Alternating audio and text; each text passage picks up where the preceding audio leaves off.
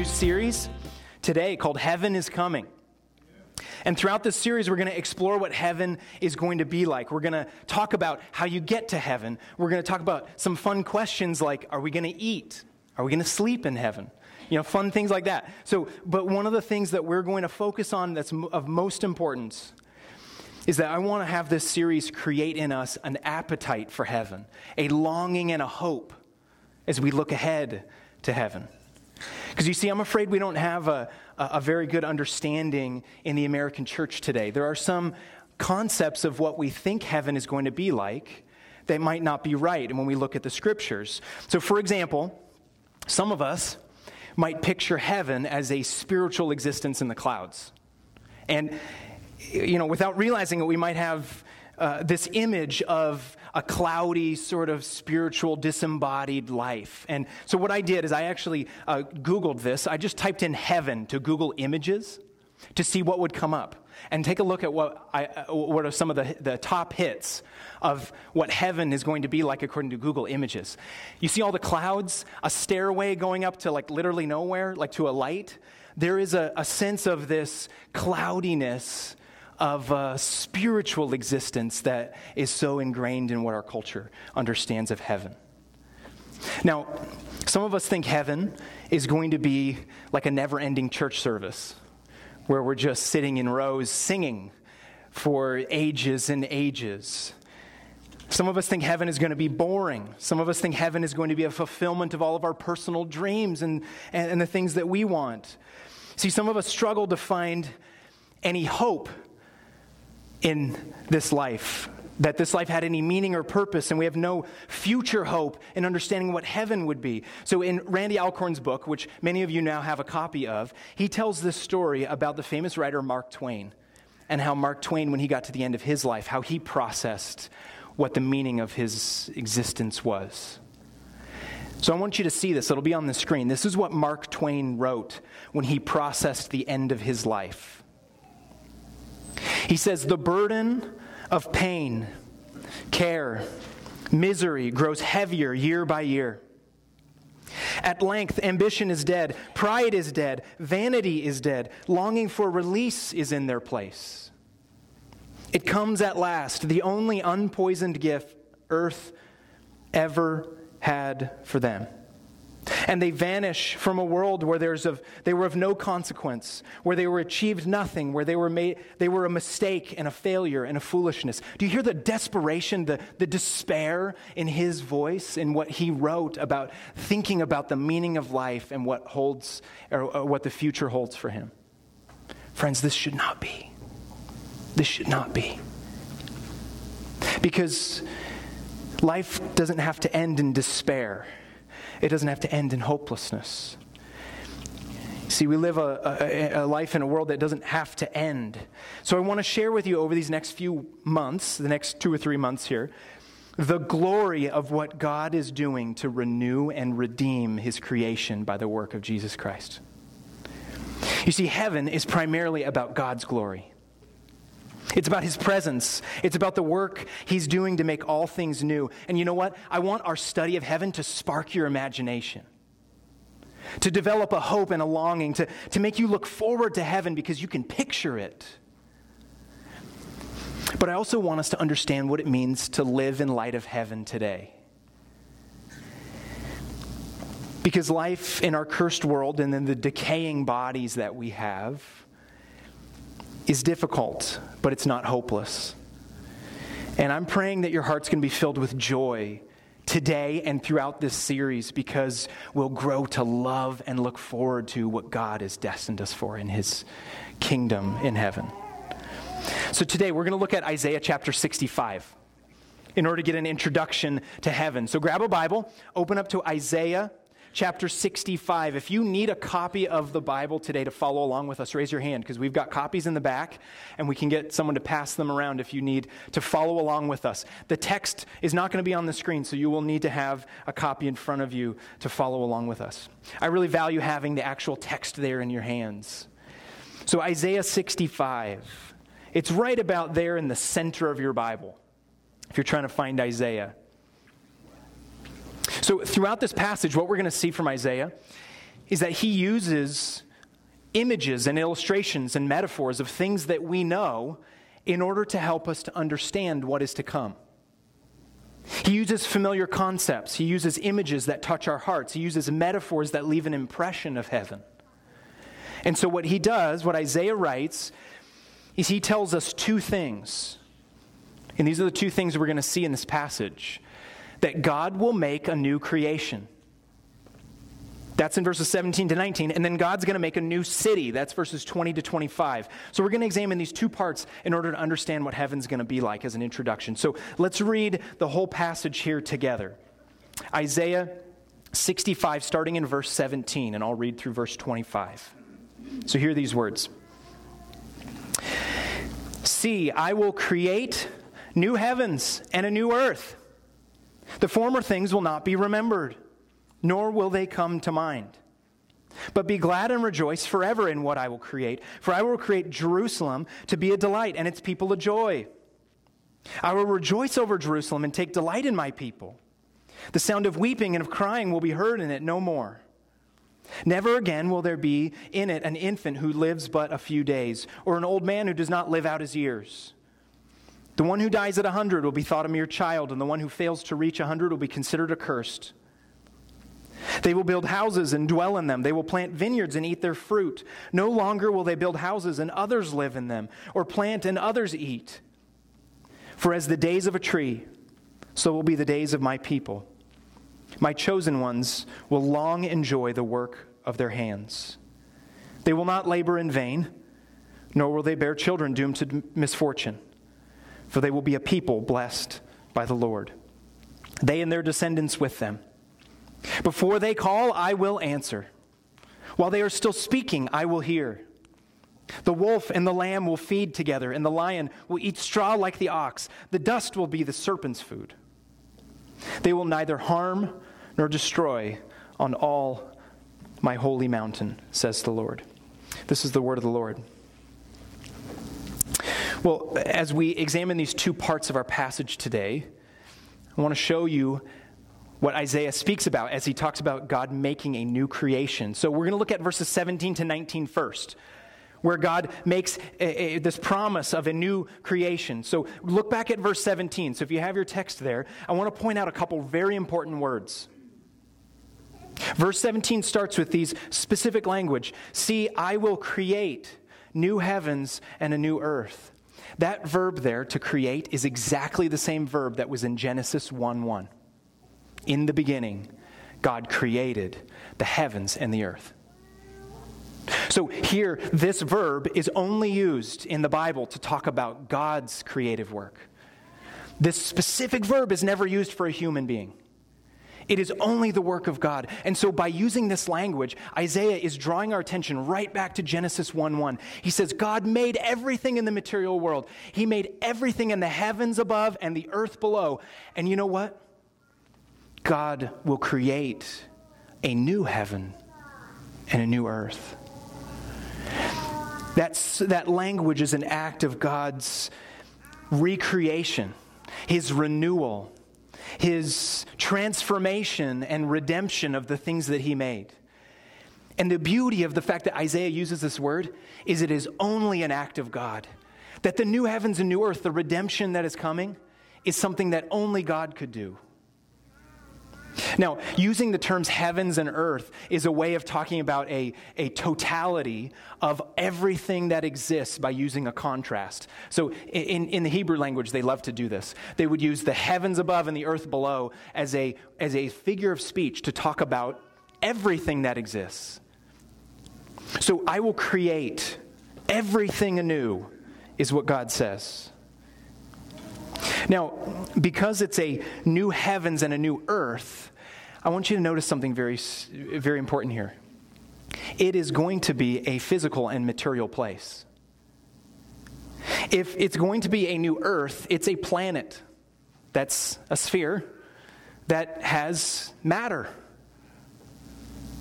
And so, uh, our, our recollection of the life that we're living now, uh, our, our understanding of a material existence, heaven is going to have some continuity with that. Because it's important to understand that as human beings, we were never designed or created to be separate from our body and soul. Now, there's a time, and we'll get into the theology of this, where before the resurrection, at the end of time, that there may be a, a, a, time in the present heaven where we are, are existing in our spirit with Jesus before we get our resurrection bodies, but we were not made to be separated, spirit and body. Those things are intertwined, and that's what it means to be human. We saw this with Jesus' incarnation. For Jesus to be fully human, he needed to take on a material flesh.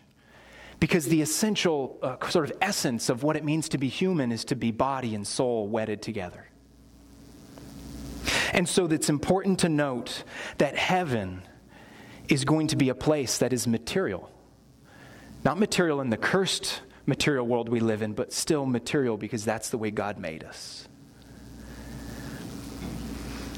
So, what we're going to see is that we'll, look at this in the coming weeks. We're going to look at the importance of the resurrection. The fact that Jesus is resurrected is of ultimate importance to the doctrine of salvation, but the fact that Jesus is resurrected as a first fruit of the resurrection to come, that we will have resurrection bodies, is central to our understanding of heaven. Okay, let's keep moving a little bit here. That second part of verse 17 talks about the former things not being remembered, nor will they come to mind. Now, it's an exaggeration in the sense that the new heavens and new earth will be so radically different and transformed and renewed that we will not be distracted by looking back at what the previous life was like. It, will be like the life we're living now is a shadow. C.S. Lewis calls the life we live now the Shadowlands in his book, The Last Battle, in the Chronicles of Narnia. These are the, a time where we will look back and it will be like only a dream because that heaven will be so much more real than this life. And what's the result that's going to happen? Look at verse 18. But be glad and rejoice forever in what I will create. Friends, the proper response to the fact that God is going to make a new heavens and new earth is rejoicing. It is gladness and rejoicing forever. It's an eternal thing. Heaven is eternal, and so that rejoicing will go on forever. And why is that? Because it is what God made. Look at verse 18. You'll see two more instances of that exact same word create. But be glad and rejoice forever in what I will create. Again, that verb is only used for what God does. For I will create Jerusalem to be a delight it's God's work, and that's what the reason is to, to rejoice forever because it's what God did. Now, what I want to ask, ask you as we look at this, Isaiah turns to use the idea of a city very early on in this passage. He says, For I will create Jerusalem to be a delight. He actually talks about the new heavens and new earth in terms of the concepts of a city, the new Jerusalem. You see this in Revelation 21, 22. Now, why would he talk about a city? So, before we get to the second part of our passage, starting in verse 20, we need to talk about why cities were important in the ancient world. There's something important about why the Bible talks about heaven as a new Jerusalem. It's described as a city. Okay, so what's the significance of a city in the ancient world? Cities provided safety and economic opportunity for people. Cities and, and pe- people were organized in what was more commonly known as city states. It was a, an independent entity, a, a city that had its own government, its own protection. It, they sort of existed on their own. And so a city would provide a fortified wall on the outside. It would provide an economy for you to participate in. It would provide for you a family tree and an identity. You were called when you, uh, you'll see this all throughout the Old Testament. You'll see people being called as uh, Jebusites because they're from the city of, Je- of Jebus. You'll have people being called by the city name because you gained your identity and your meaning from your city. That's what defined who you were. Cities provided you that safety, that safe place, that, that place for your identity to be able to thrive as a person. We don't think of cities quite in that way. We're so mobile as modern people that we just bounce around from city to city. A city really defined who you were in the ancient world. Now, here's what's interesting cities first crop up in the Old Testament as a bad thing, and God then redeems it. So if you go all the way back into Genesis, after sin enters the world, and you go now to Adam and Eve's children, Cain and Abel, when Cain kills his brother Abel and is banished and cursed, the first thing that Cain does in Genesis chapter 4 17 is he builds a city. Because he's cast out from the security of the presence of God and from God's family line. And now he needs something to provide him the safety and the opportunity to live a life. And so he creates a city and he names it after his own son, Enoch. The next city that crops up in Genesis is the city, or you can use, we often use the term the Tower of Babel. It was a, a city that was organized with a, a, tower that was reaching to heaven, that was fortified and provided you to the safety that you needed. Genesis chapter 11, a Tower of Babel story, is all about people who said, You know what, God, we don't need you. We can build our own safety and our own provision and our own way. You see, Isaiah talks a lot about cities in his, in his, in his book. And he uses a specific city to draw a metaphor that, that, that the book of Revelation picks up on, which is the idea of Babylon. So in Isaiah's day, let's fast forward back to Isaiah. In Isaiah's day, Babylon was literally a nation that was coming in with their armies to, to, to attack God's people. But Isaiah latches onto this idea of a, a, this nation that wants to destroy God and his people, and, and it becomes this metaphor to talk about uh, the nations of the world that are set against God. So it no longer necessarily becomes just Babylon in 700 BC, but Babylon becomes an image for all of history and how the nations are aspiring to destroy God and his people.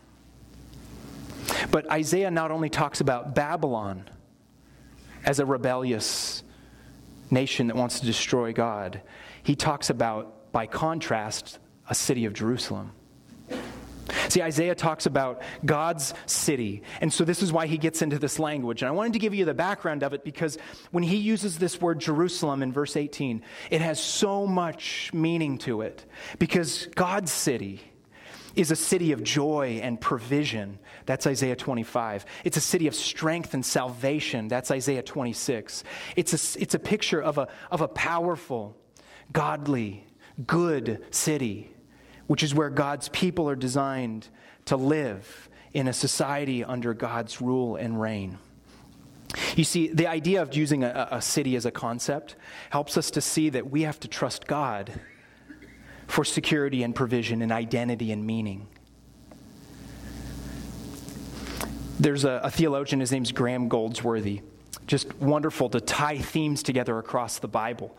He puts God's whole salvation plan for history in this one sentence. So, if you want to summarize what God is doing and what heaven means in that big picture, this is what he says The whole plan for history is to secure God's people in God's place, living under God's rule, in God's way, in God's holy and loving presence.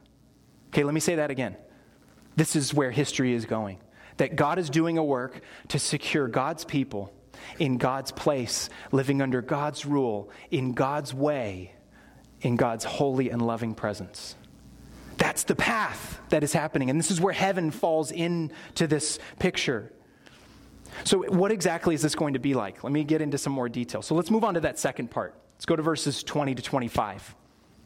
Verses 20 to 25 get into the detail of what this new city, what heaven will be like. Let's read verse 20 again.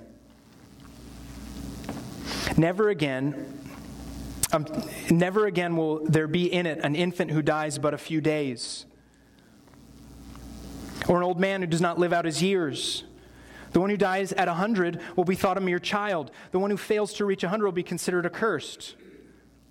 So, we, uh, just to, to focus on that one verse, this verse is not meant to suggest that there's going to be death in heaven. Remember, Isaiah uses metaphors, he uses images. He's trying to help us to use things that we understand today to get an impression of heaven. So, what is he trying to say? There's the, this image here puts on powerful display the fact that death in this life affects everyone, from the very oldest to the very youngest. You see, he uses this illustration of infants on one hand and adults on the other hand whose lives are cut short. And he uses it to describe the heartache and the pain that exists in the world that we live in now, and how that will not be in heaven. Okay, my, I've had a few instances coming across the pain of this. My first year as an associate pastor, I was at a church out in California, and, and on my uh, my, my senior pastor at that church was on vacation during one summer. The second day he was on his vacation, we got a phone call in our office that a woman who was at our church, um, her sister was expecting a baby, and they'd been visitors every now and again. She's in her ninth month, and on this phone call, something I hoped I would never ever hear. The baby had been stillborn, and they were at the hospital, and they needed me to come. And I'll never forget visiting the hospital that day to sit and just cry with someone who is in deep, deep pain. To feel what it feels like to say, you know what, this life, this is not the way it's supposed to be. See, this kind of loss and grief that we feel over tragic death really gets at the heart level issue here. That what Isaiah is communicating to us is that the tragedy of death, the tragedy of death uh, over life, cutting life short, is something that will not be a part of heaven.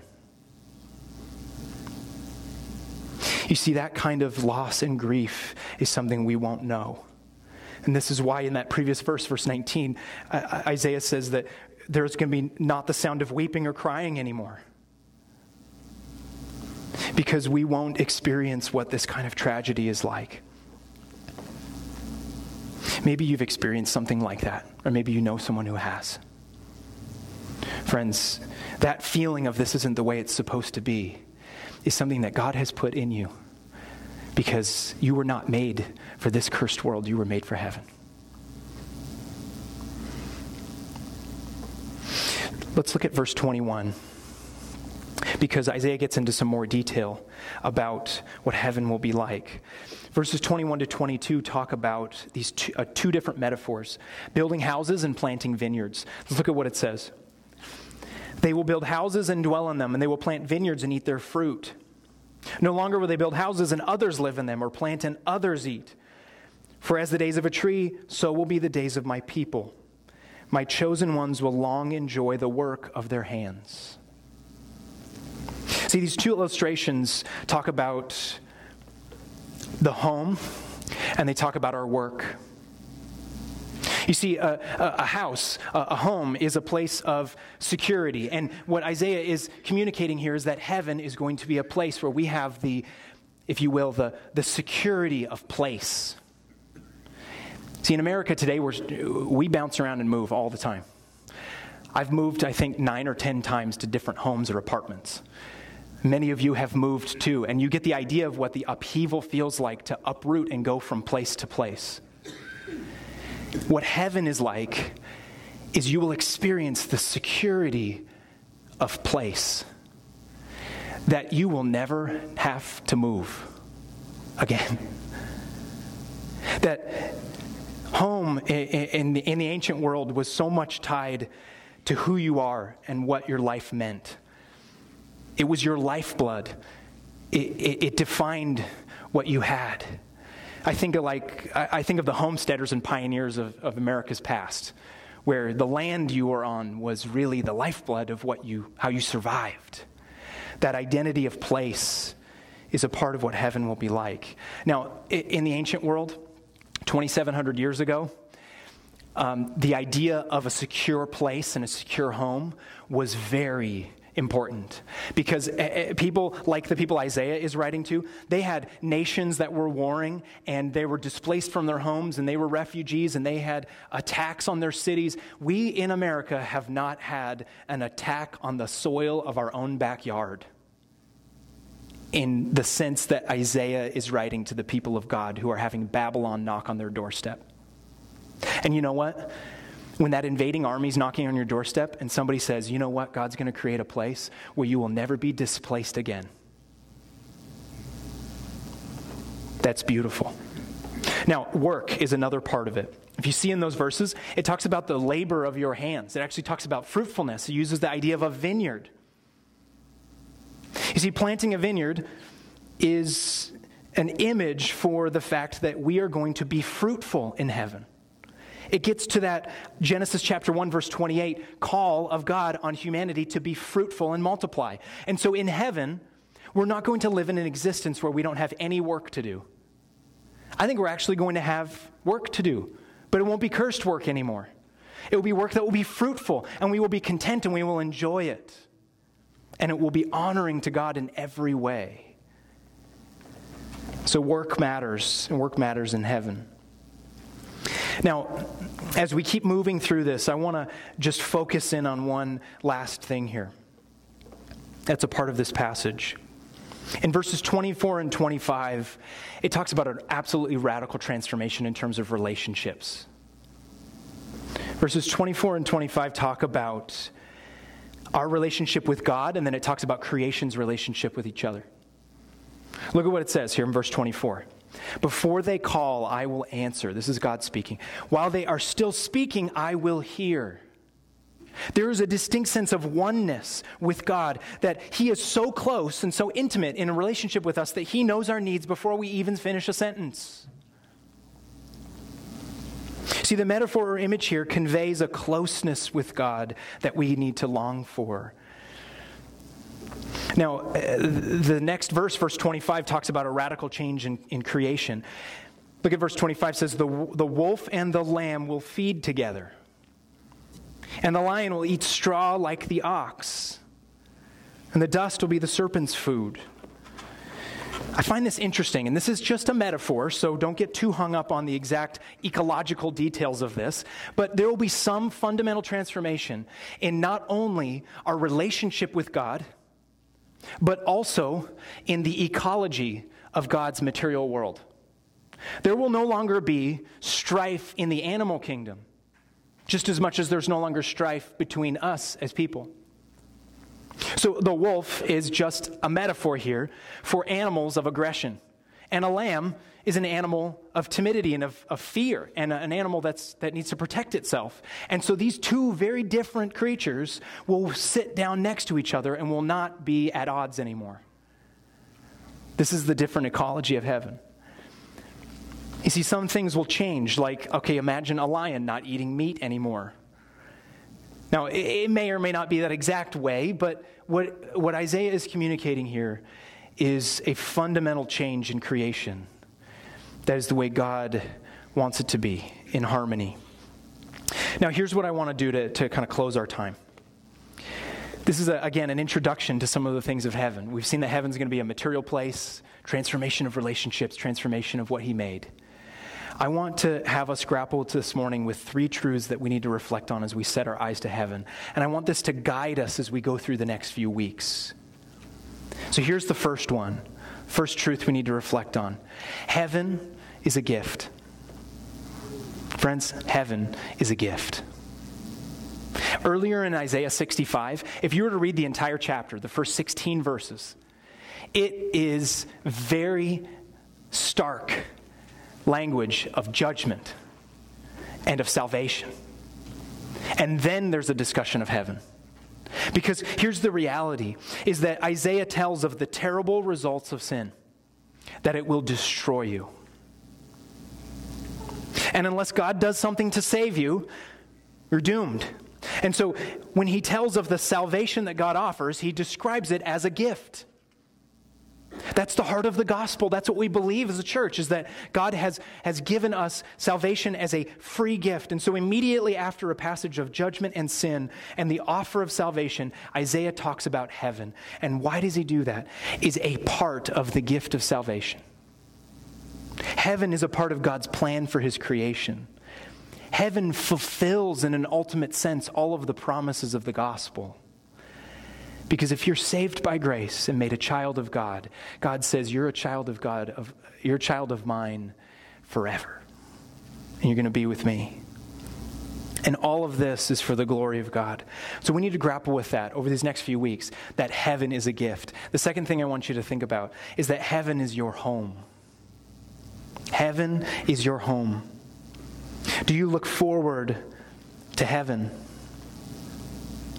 This is where Peter, in 1 Peter, calls us foreigners and exiles. That at the end of the day, this life is not what we're made for, that we're made for heaven. And so, coming to realize the glory of heaven is starting to imagine what heaven would be like and letting that transform your heart. And so, I'm praying for us as a church that we would gain a sense of joyful hope as we look ahead to heaven. Now, to, to, to contrast or to balance that, to, to give you another thought, the third truth I want you to think about is that heaven changes the way you live today. See, what does heaven what, is, what does it look like to live in a cursed world with a decaying body and yet long for heaven?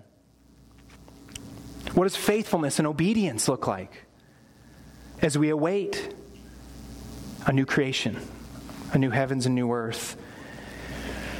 Here's one answer it changes how we grieve. When I think about um, examining the life that we live now, I was talking with someone just before the service about this. When I think about what Isaiah says looking ahead to where there will be no more crying or weeping, where there will be no more death, no one uh, ill that gets cut short in life, I think of the experiences of what it was like to see my brother go through cancer treatments when I was 12 years old.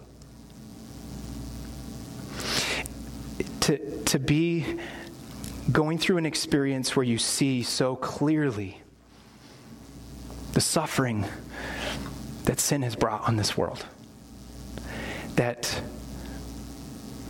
we, we, we experience pain and we experience loss and the heartache that that causes. That, that when we see people, and, and my brother, by God's grace, survived, we all know people who have passed. And to grieve with a hopefulness is what it means to be a Christian. 1 Thessalonians 4:13 and many of you have heard this says that we do not grieve like the rest of mankind does who have no hope. We still grieve, friends. But we grieve with a hopefulness that God will make all things new and remove the curse and resurrect us to be in his presence forever in a creation the way that he made it to be. So let's pray. Lord, we want to give you praise and glory this morning because of what you will do to create a new heavens and new earth. Change our hearts that we would go through our experiences even this week or this month or this next year with a different perspective. That, God, we listen to what your scriptures say, that there is a promised heaven awaiting us, not a disembodied cloud like a never ending church service existence, but something so rich where we get to live in a, on an earth that is made new and renewed and, and, and to work and labor for your glory and to be in your presence without any barrier. That we don't have to live by faith, we live by sight because we are with you. Lord God, make us long for that and make it transform how we see the struggles and experiences and pain of this life. Teach us that today, Lord. In Jesus' name, amen.